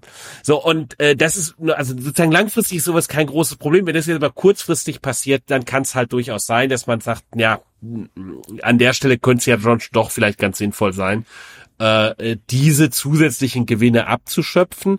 Da gibt es natürlich eine Diskussion darum, ist es sinnvoll oder nicht, das zu machen, weil wenn ich weiß, dass das gemacht wird, dann ändert das ja auch meine Entscheidung überhaupt ähm, eine Tankstelle auf eine Tankstelle aufzumachen. Ja, wenn ich sozusagen sage, normalerweise mache ich mit einer Tankstelle keinen äh, äh, ja keinen Gewinn, aber wenn die Russen die Ukraine überfallen, dann ja, dann ist richtig super eine Tankstelle zu haben und deshalb eröffne ich eine Tankstelle und und wette halt darauf, dass irgendwann die Ukraine überfallen wird von den Russen. Nun gut, also ich, ich denke, es gibt noch, es gibt auch noch andere Argumente dagegen, denn dein Argument ist ja zunächst mal erstmal ein Abgrenzungs- und Definitionsargument. Und da sagt zum Beispiel Jens Südekum durchaus nicht unplausibel für mich zu sagen, Naja, also in der Corona-Krise haben wir es ja auch geschafft, zu definieren, was ein besonders äh, betroffener Sektor war, so, und der und die dann eben Subventionen bekommen haben. Nein, ich habe das habe ich das habe ich doch so, das habe ich doch jetzt gerade für Italien, äh, also das war genau, also das, recht das, missverständlich. Natürlich ist Genau. es, ich halte das Argument, dann werden keine Kapazitäten vorgehalten. Wenn ich das sehr eng fassen kann hier für einen bestimmten Sektor, die Mineralölkonzerne, die Tankstellenbetreiber, ähm, ich glaube, das Argument an der Stelle ist halt Quatsch zu sagen, dann werden keine Kapazitäten vorgehalten. Und das ist relativ klar, was der Sektor ist. Wenn ich meine, ich könnte jetzt ganz breit definieren, was Übergewinne sind und die dann abzuschöpfen, dann glaube ich, äh, wird's halt äh, relativ schnell äh, kompliziert und ähm, ja. Wie würde ich das denn eigentlich begrenzen? Weil wenn ich sage, es, es gibt jetzt hier eine Übergewinnsteuer, dann kann ich mir ja auch eine Weltordnung vorstellen, in denen ich einen Untergewinn habe, für den mir der Staat dann eine Kompensation zahlen müsste. Ja, das hat Rüdiger ja gerade erzählt, dass wir das gehabt haben. Ach so, dann habe ich das, war ich unaufmerksam. Ja, ja, aber das war halt auch diskret und diskretionär und äh, das ist halt alles alles nicht sehr systematisch und das kann dann, also je nachdem, wer, wie die Richter das sehen werden, das sind ja auch juristische Fragen und auch verfassungsrechtliche Fragen, die da mit reingehen. Ähm, äh, kann es schon sein, dass das Verfassungsrecht dann auch sagt, wenn man das eine A sagt, muss auch B sagen. Ich möchte aber noch mal, vielleicht sagen wir noch mal ganz grundsätzlich, äh, äh, warum will man sowas überhaupt? Ja, ähm, ökonomisch diskutieren, bevor wir dann vielleicht auch in die Kritik gehen. Also die, die, die, die, also zunächst mal ökonomisch, wenn man einen Finanzierungsbedarf hat, und so kommt das Ganze ja überhaupt erst zustande. Also die, die Diskussion ist ja zu sagen, auch das sagt auch Jens Südekum zum Beispiel auf Twitter äh, immer. Also äh, wir haben möglicherweise gehen wir dann ähm, äh, Putin, sagen wir mal, Szenario, äh, Worst-Case-Szenario, Putin schaltet dann doch noch den Gashahn ab äh, im Herbst. Die Gaspreise gehen, äh, verfünffachen sich äh, und das wird halt dann massive äh, äh, soziale Verwerfungen äh, äh, ähm, nach sich ziehen. Also gibt es einen Finanzierungsbedarf. Jetzt könnte man einfach wieder Schulden machen, theoretisch. Ähm, also, also theoretisch, dass da würde vielleicht die FDP auch dann politisch entgegenstehen, obwohl auch nicht klar ist, dass die FDP eine Steuererhöhung gerne machen würde. Ähm, aber also jedenfalls, was sie also das wäre die eine Möglichkeit, einfach Schulden zu finanzieren. Wenn du selber Schulden finanzierst, dann hast du natürlich, äh, das würde man gerne machen in einer Situation, wo du eh Nachfrageschwächen hast, ja. Und äh, dann so eine Umverteilung vor allen Dingen dann ärmeren Leuten zu helfen, würde ja auch dazu führen, im Zweifel, dass die eher mehr konsumieren oder dass man deren Konsum stützt, was dann wieder auch inflationäre äh, Effekte haben würde, weil möglicherweise die Gesamtnachfrage erhöht wird, äh, wenn du das Schulden finanzierst. Und da sagen dann halt die Leute, ja, vielleicht ist es jetzt an der Zeit, wo wir schon so eine hohe Inflation haben, damit wir die nicht noch weiter anheizen. Und das Problem für die EZB ist schwierig genug. Ja, lass es uns nicht noch schwerer machen. Äh, lass es uns das diesmal nicht Schulden finanzieren, wie in der Corona-Krise, als wir das Inflationsproblem noch nicht hatten. Jetzt lass uns mal äh, Steuern erhöhen. Und zwar Steuern in einer Weise, dass die einerseits sozial gerecht sind, möglicherweise aber auch äh, tatsächlich konsumdämpfend im anderen Bereich dann wirken, dass es einigermaßen äh, vielleicht nicht ganz neutral ist auf die äh, gesamtwirtschaftliche Nachfrage, aber, aber dass es jedenfalls einen dämpfenden Effekt gibt, anders eben als bei einer, bei einer Schuldenfinanzierung. Also das ist ja sozusagen der Hintergrund, warum das äh, gemacht wird. Und jetzt kann man fragen, okay, warum ist dann so eine Übergewinnsteuer äh, besonders gut, ähm, weil, und zwar tatsächlich in der Theorie, also wenn, wenn du einen Fall hast, wo das wirklich so ist, dass der äh, Holger, ja, einfach völlig überraschend ähm, eine Million gewinnt oder eine Million bekommt, der eine Milliarde bekommt und der für die ja nichts getan hat, sondern einfach äh, zufällig äh, bekommt, irgendwie von der Tante oder keine Ahnung, nichts da, er, er hat sich dafür nicht engagiert, ist einfach auf seinem Konto, dann ist das natürlich, und das auch nicht häufig passiert, also wenn das immer wieder passieren würde, wie gesagt, also dann würdest du halt natürlich gerne haben wollen, dass äh, das eine gute Steuer, das dann wegzusteuern, weil du kannst dich ja nicht wehren. Ja? Du kannst ja eben gerade nicht über eine Einkommensteuer sagen, nö, nö, dann arbeite ich halt weniger und produziere weniger Podcasts, was eben dann Wohlfahrtsverluste äh, nach sich ziehen würde, wenn der Holger seine Podcasts nicht mehr produzieren würde und so weiter und so fort. Äh, Konsumsteuern, dann würdest du eben weniger konsumieren, wäre auch schlecht für die äh, und so weiter und so fort. Also es ist irgendwie eine in der in der sehr abstrakten Theorie ist das eigentlich eine, eine, eine relativ gute Idee. Ja, weil, weil, weil man sich eben nicht wehren kann und dann kann man sogar noch moralische Argumente aufmachen, die sind irgendwie unverdient, diese Gewinne und so weiter und so fort. Also jedenfalls, das ist, das, das vielleicht, das erstmal als, als, als, als Hintergrund.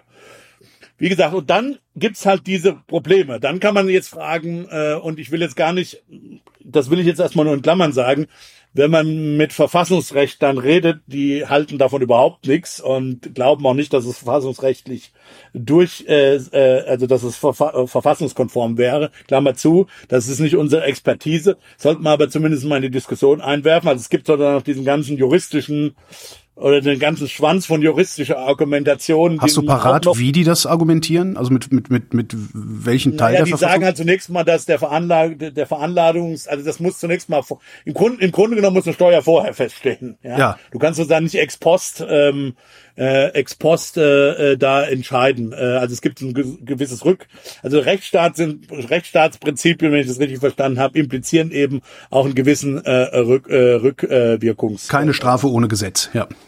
Ja, ja, Rückwirkungsverbot mhm. äh, im Grunde genommen. Ja, also das scheint mir so so ein Hauptargument zu sein, dass es eben also, also quasi willkürlich. Gut, du kannst äh, natürlich, könntest natürlich eine Übergewinnsteuer für zukünftige Übergewinne. Äh, Klar, okay, aber da, dann hast du die, die ja jetzt angefallen sind, die wollen. Nee, die sind gut, die, die sind durch. Die, die, sind die kannst du, die sind durch. Die sind. Äh, ja, aber ja, ich weiß also, ich nicht. Ich glaube, die wollen die schon, die Politiker, wenn ich es richtig verstanden habe. Ja gut, das ist halt dann einfach dämlich.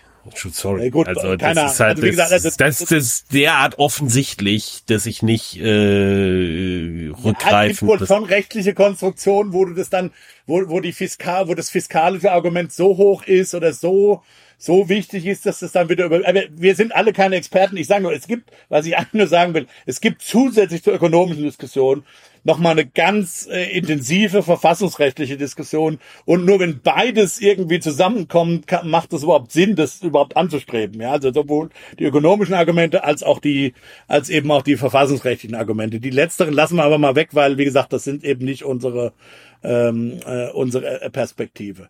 Ich ich, ich würde gerne mal meinen, meine Zweifel, also neben den Abgrenzungsproblemen, wobei, wie gesagt, da hat mich Jens Südekum eigentlich überzeugt, das kann man nicht perfekt machen, aber wenn man das, wenn man das unbedingt machen will, äh, könnte man das schon machen. Also ich würde mal gerne andere Punkte machen. Ich, und, und der, das erste Argument hat, ist tatsächlich, glaube ich, auch ein rechtliches Argument ist, ähm, Warum eine Übergewinnsteuer? Warum nimmt man nicht existierende Steuerinstrumente? Das würde, wenn ich es richtig verstanden habe, auch eine verfassungsrechtliche Prüfung fragen. Also mit anderen Worten, warum ändert man nicht die Einkommensteuer oder die Körperschaftssteuer oder so? Es gibt ja Steuern, die man erhöhen kann.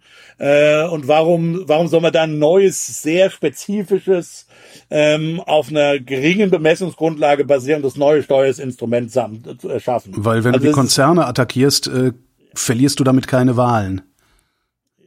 Ja, ja, klar, aber schon klar. Aber ob das juristisch und ökonomisch sind, ist ein politisches Argument. Ob ja, klar. Ein gutes ökonomisches oder juristisches Argument äh, ist, äh, wage ich zu bezweifeln. Der weitere Punkt ist, sowohl die Empirie und die Theorie, sie sind da eigentlich, zeigen uns eher das Gegenteil. Also was wir wissen ist eigentlich, dass, dass eigentlich in, in weniger konzentri konzentrierten Industrien ähm, ist, also ist besonders in wettbewerblichen Industrien, wo eher sozusagen, das hat Christian auch schon angedeutet, wo Preise eher durchgegeben äh, ähm, werden. Also es ist gar nicht so klar, dass dass äh, also das, es geht ja hoch und es geht ja runter. Wir haben bisher über das Runtergehen gesprochen, aber die Frage ist, ist es denn wirklich so, äh, dass die Preissteigerungen, äh, die wir jetzt sehen, besonders in diesen in diesen äh, hochkonzentrierten Industrien stattfinden? Oder ist es nicht eher eigentlich so, dass man erwarten müsste, dass in weniger äh, konzentrierten Industrien der sogenannte Pass-Through von irgendwelchen Schocks äh, ähm, äh, ist? Und da zeigt die Evidenz eigentlich genau umgekehrt. Also wenn man sich zum Beispiel geldpolitische Schocks an, anschaut, die werden eher in den wettbewerblichen Industrien und gerade nicht in den konzentrierten Industrien finden die statt. Also auch, auch die Theorie, die sozusagen da dahinter steht, die begründet, dass das jetzt besonders in diesen, weil die so hoch konzentriert sind, haben haben die so stark die Preise erhöht äh, aufgrund ihrer aufgrund der der erhöhten Inputpreise für die Mineralölkonzerne. Das ist schon selbst diese Theorie und Empirie ist tönern. Der zweite Punkt konzep konzeptionell wird hier ja gesagt, kann man überhaupt das Argument unvollständiger Wettbewerb und höhere Nachfrage, was ist, wenn die interagieren? Also mit anderen Worten, haben wir hier wirklich einen Wettbewerbsschock? Mit anderen Worten, haben wir hier wirklich eine Situation, wo exogen die Mineralindustrie weniger wettbewerblich geworden ist und dann möchten wir das gerne irgendwie korrigieren? Klammer auf, das wäre vielleicht auch eher eine Frage fürs Kartellamt, Klammer zu. Das ist schon seit vielen Jahren eine Frage fürs Kartellamt. Das hat nicht, sich nur nicht drum völlig, gekümmert. Dafür bin ich auch. Aber wenn, wenn es sozusagen ist, der, der, der nach, der, wenn der eigentliche Auslöser der Nachfrageschock ist, mhm. ja, oder, oder das Missverhältnis zwischen Nachfrage und Angebot, das eben interagiert mit unvollständigem Wettbewerb, ist das wirklich dann der Schuld des unvollständigen Wettbewerbs oder ist es die Schuld der, des Missverhältnisses von Nachfrage und Angebot? Also das ja, ist gar nicht so, das ist gar nicht so, meiner Meinung nach gar nicht so, ähm, gar nicht aber so äh, auseinanderzukriegen. Und der dritte Punkt ist genau, den du schon gemacht hast, Holger, um es der Vollständigkeit zu machen, ist, wie weit soll das gehen? Das ist so die alte Frage der Ordos. Ja, also was machen wir dann bei zyklischen oder unterdurchschnittlichen Gewinnen oder zyklischen Verlusten?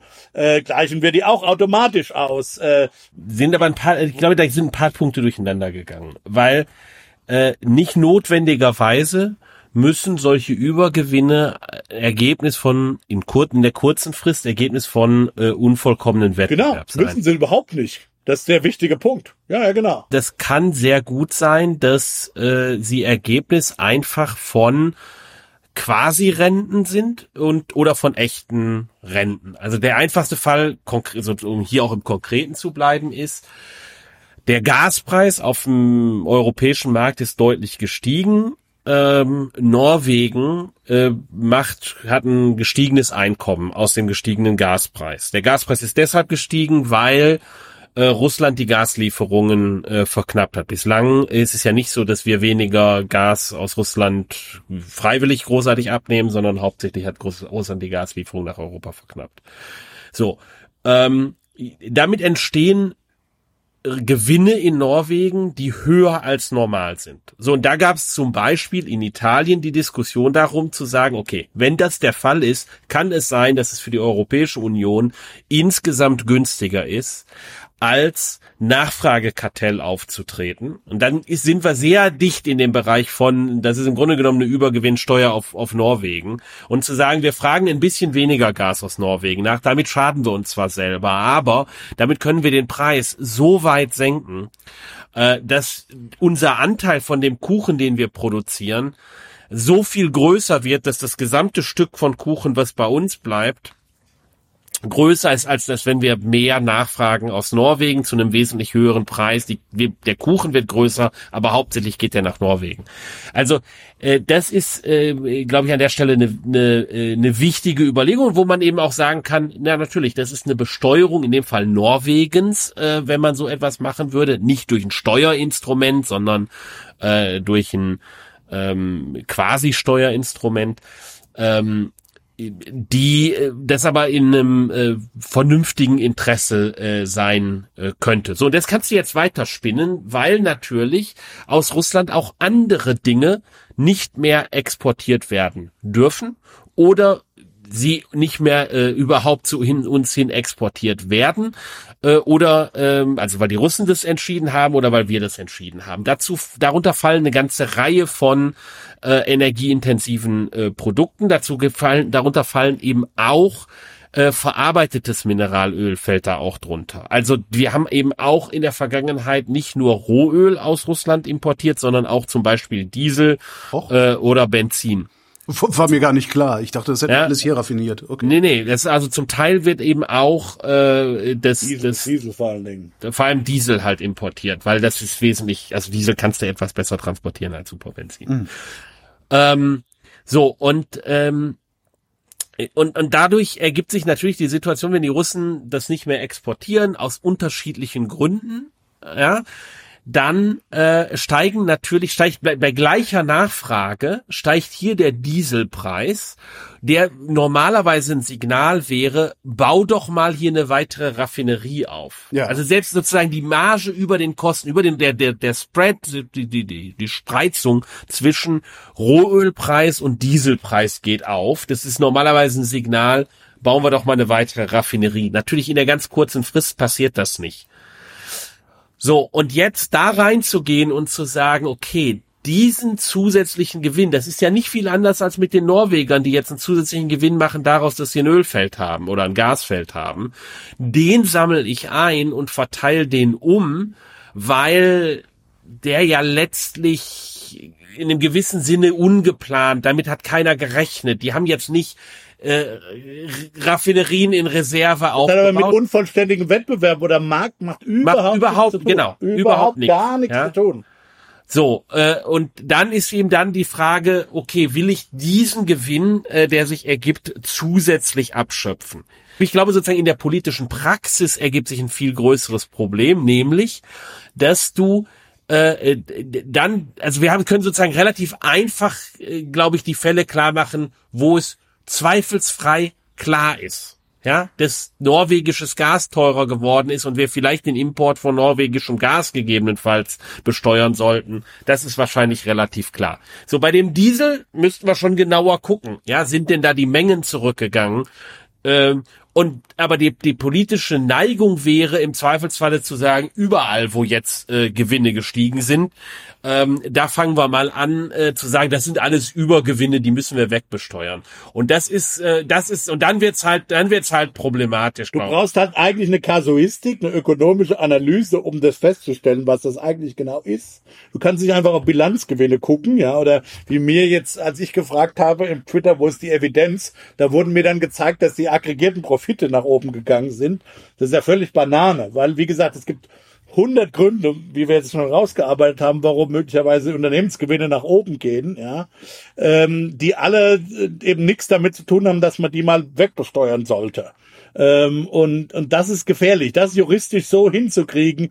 Für mich ist es charmanter dann, äh, wenn es unbedingt sein muss, umzuverteilen, halt äh, das bestehende Steuersystem zu nutzen. Und von mir aus, da, da finde ich den CDU-Vorschlag charmanter, einfach den Soli für Reiche weiter beizubehalten oder von mir aus auszubauen. Ja, aber da, da, da baust du auf ein Steuersystem auf, dass du, dass du hast, da musst du nicht ständig ad hoc irgendwelche. Das heißt, mein ungutes Gefühl bei diesem Übergewinnsteuerthema kommt letztlich daher, dass ich einer Politik dabei zugucke, mh, faulty Economics zu machen. Also die, eine, ich, ich sehe eine Politik ökonomisch argumentieren, obwohl das Argument gar nicht zu 100 Prozent ökonomisch ist ein Stück weit, ich denke, ist das definitiv, okay. äh, definitiv. Es wird halt so. zu viel also, über einen Kamm geschert und das kriegst du juristisch, glaube ich. Ich bin kein Jurist, vielleicht kriegen findige Juristen dann doch irgendwie hin, aber das ist ganz schwierig äh, abzugrenzen.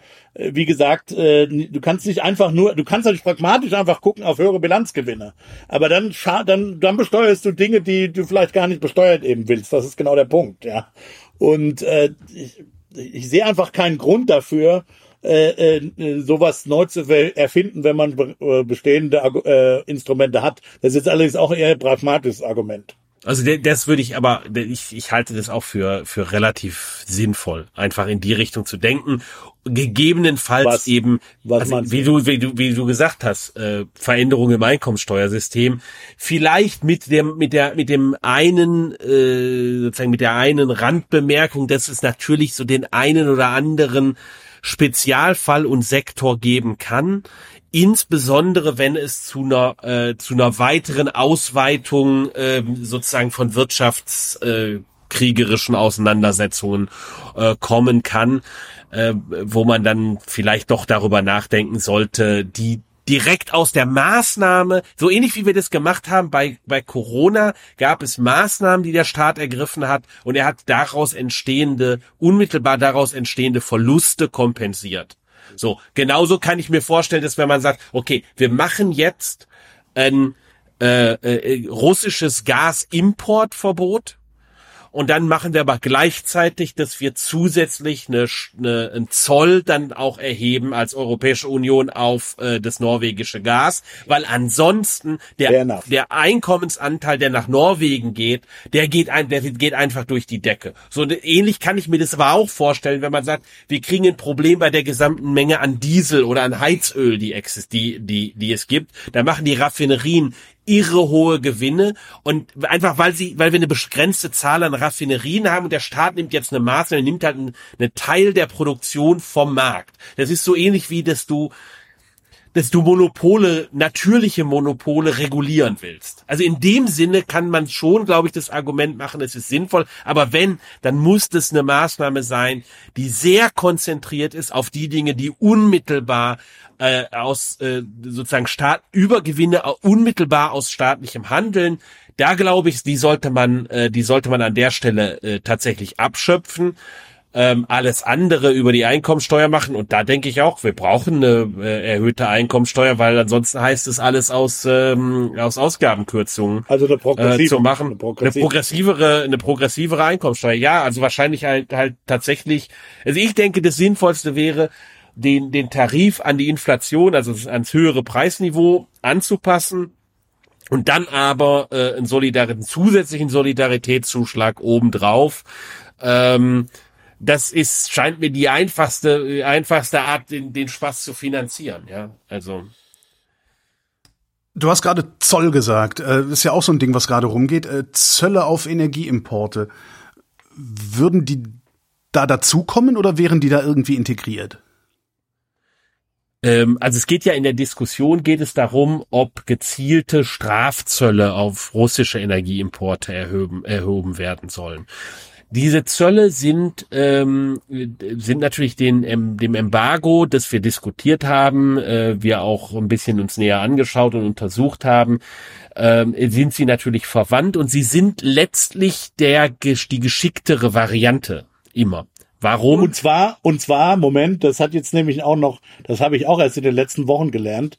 Das hat tatsächlich EU-rechtlich, da gibt es einen EU-rechtlichen Schlenker. Ja, der Orban hat uns da nochmal die einen Push gegeben. Genau, gerade, ja. genau, weil, ja. weil nämlich der, weil nämlich das interessanterweise oder auch verrückterweise so ist, dass die Embargo ja oder nein eine Einstimmigkeitsfrage ist, während der Zoll und zwar in beliebiger Höhe, der dann de facto ein Embargo werden würde, nur eine Mehrheitsentscheidung ist, weil es EU-Handelspolitik ist und dann eben schon mehr. Wobei auch das nicht, also das, das, was du gesagt hast, stimmt, aber dass ja ein Embargo notwendigerweise wäre, ist leider auch nicht ganz wahr.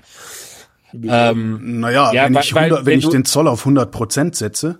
Überhaupt nicht. Auf, und zwar, und zwar oder unendlich, ja. Okay, in dem Falle, in dem Falle geht BASF notwendigerweise pleite und zwar nicht, weil sie nichts produzieren können, sondern weil sie einen unendlich hohen Zoll tatsächlich abführen müssen, dann äh, an die EU. Also die werden halt verstaatlicht durch die EU.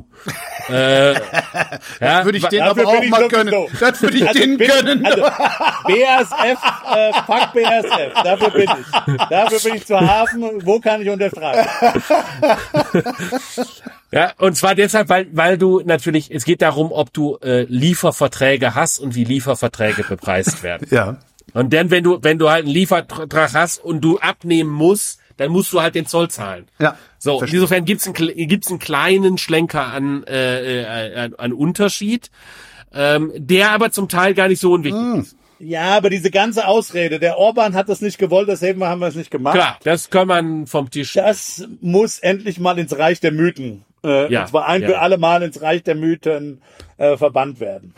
Ich habe es auch nicht gewusst, gebe ich zu, aber unsere politischen Entscheider hätten das eigentlich wissen das, hätten das wissen müssen und hätten dementsprechend anders handeln können. So muss man es einfach mal sagen. Vermute mal, dass die in der Diskussion einfach nicht so weit waren. Die haben halt wirklich gedacht, sie würden das als als politisches Zeichen sozusagen äh, hinkriegen, äh, da dem, dem Import ein Ende zu setzen. Und jetzt sind sie halt, haben sie sich selber genötigt, beziehungsweise durch Orban nötigen lassen, das ganze Ding ökonomisch zu beenden. Also ich vermute mal, dass sie einfach, dass das eine Prioritätenfrage. Ja gut, es ist die EU. Was erwartest du denn? Ich erwarte damit. Also ich glaube, ich glaube, ich glaube, dass tatsächlich diese Liefervertragsgeschichten äh, durchaus eine Rolle äh, in der Frage gespielt haben. Das wäre meine Vermutung. Hm. Äh, weil die natürlich die entsprechend Lasten äh, umverteilen, weil das ist sehr unterschiedlich verteilt in der EU, wer diese langfristigen Lieferverträge hat. Wir haben ja gerade äh, einen genannt, der sehr langfristige Lieferverträge hat. Deutschland hat insgesamt relativ langfristige Energielieferverträge immer geschlossen, äh, aber da sind dann meistens auch Abnahmeverträge Verpflichtungen drin. Und äh, das macht ja, aber dann. kann man doch rechtlich auch aushebeln, oder? Nein, natürlich nicht. Solange da nur ein Zoll ist und ein Zoll ist, musst du abnehmen. Fertig. Du musst den Zoll zahlen. Ja, das ist, das ist, äh, sozusagen, da erinnerst du halt nichts dran. Aber jedenfalls, äh, der Zoll, was ich aber eigentlich vorhin sagen wollte, ist, äh, das Interessante bei dem Zoll ist, anders als beim Embargo, dass natürlich diejenigen, die, für die es sau wertvoll ist, weiter das Zeugs zu kaufen, das sind dann sehr wenige, die es dann, die können es dann halt immer noch kaufen, aber der Preis dafür, der geht eben nicht dann nach Russland, sondern der geht in den EU-Topf ähm, und kann von da aus äh, oder wird dann von da aus entsprechend äh, an die einzelnen Länder ähm, äh, verteilt. Und das ist einfach wesentlich attraktiver. Ähm, oder das ist sehr attraktiv relativ zu einem Embargo. Nur wenn man eben Zoll sagt, da muss man damit rechnen auf der anderen Seite, dass es zu einem russischen, zu einem Embargo russischerseits kommt. Ja, aber darum geht's ja, glaube ich. Ne? Aber äh, ja, aber genau darum geht's natürlich dann in der zweiten Stufe politisch. Ja, genau. Äh, dass es natürlich genügend äh, politische Kräfte in der EU gibt, äh, die genau das eben nicht wollen. Bevor wir jetzt äh, gleich die Sendung beenden, äh, ein, ein Begriff ist noch gefallen, äh, den ich nochmal abfragen wollte. Natürliches Monopol. Was ist ein natürliches Monopol und was ist sein Gegenteil, das künstliche Monopol? Und ein natürliches Monopol ist, wenn du auf zum Beispiel das klassische Fall ist äh, eine Eisenbahnstrecke zum Beispiel. Ja. Also wo du aufgrund der technischen Gegebenheiten es eigentlich nur sinnvoll ist, äh, einen Anbieter zu haben. Mhm. Äh, das heißt eben nicht für die Züge selber, da kann man, das ist ja der alte Unterschied zwischen dem Netz oder dem Netze sind oftmals so, dass du eben nur ein Netz haben willst, äh, schon aufgrund von Netzwerkeffekten, ja. Du willst halt, dass alle miteinander reden können und so weiter. Das sind, das sind so äh, Situationen, wo du klassischerweise da natürliche Monopole hast. Und die willst du eben nicht künstlich aufheben im Sinne von, du willst eben gerade nicht mehrere unabhängige Eisenbahnnetze bauen, die dann miteinander konkurrieren können, sondern die Lösung ist natürlich, dass du das entsprechend regulierst. Ja, dass das, dass das eben gerade kein äh, privates Unternehmen ist, das machen kann, was es will. Also wie gesagt, möglicherweise die auf diesen Schienen fahren dann schon, da willst du möglicherweise Wettbewerb haben. Und das künstliche Aber, Monopol wäre dann Wanderbild, dem auch noch die Züge gehören. Äh, ja, das, Künst, das, künstliche, das künstliche Monopol ist da tatsächlich sowas wie weitestgehend äh, die Deutsche Bahn, die eben dafür sorgt, dass auf den Schienen, die sie als Deutsche Bahn Netz betreibt, dass auf den Schienen möglichst wenig äh, Wettbewerb fahren, läuft. Genau. Künstlich im Sinne von politisch gewollt ist es. Okay, genau. verstehe. Ja, genau. Na denn, sind wir am Ende der Sendung. Herzlichen Dank bis hierhin. Schönen Abend noch. Wir haben vergessen, über die Inflation zu reden. Was? Bleibt, bleibt. Es, es wird inflationär über Inflation geredet. Wir werden noch genug Gelegenheit dazu haben, fürchte ich. Äh, Rüdiger, Christian, vielen Dank. Schönen Abend. Und euch vielen Dank für die Aufmerksamkeit.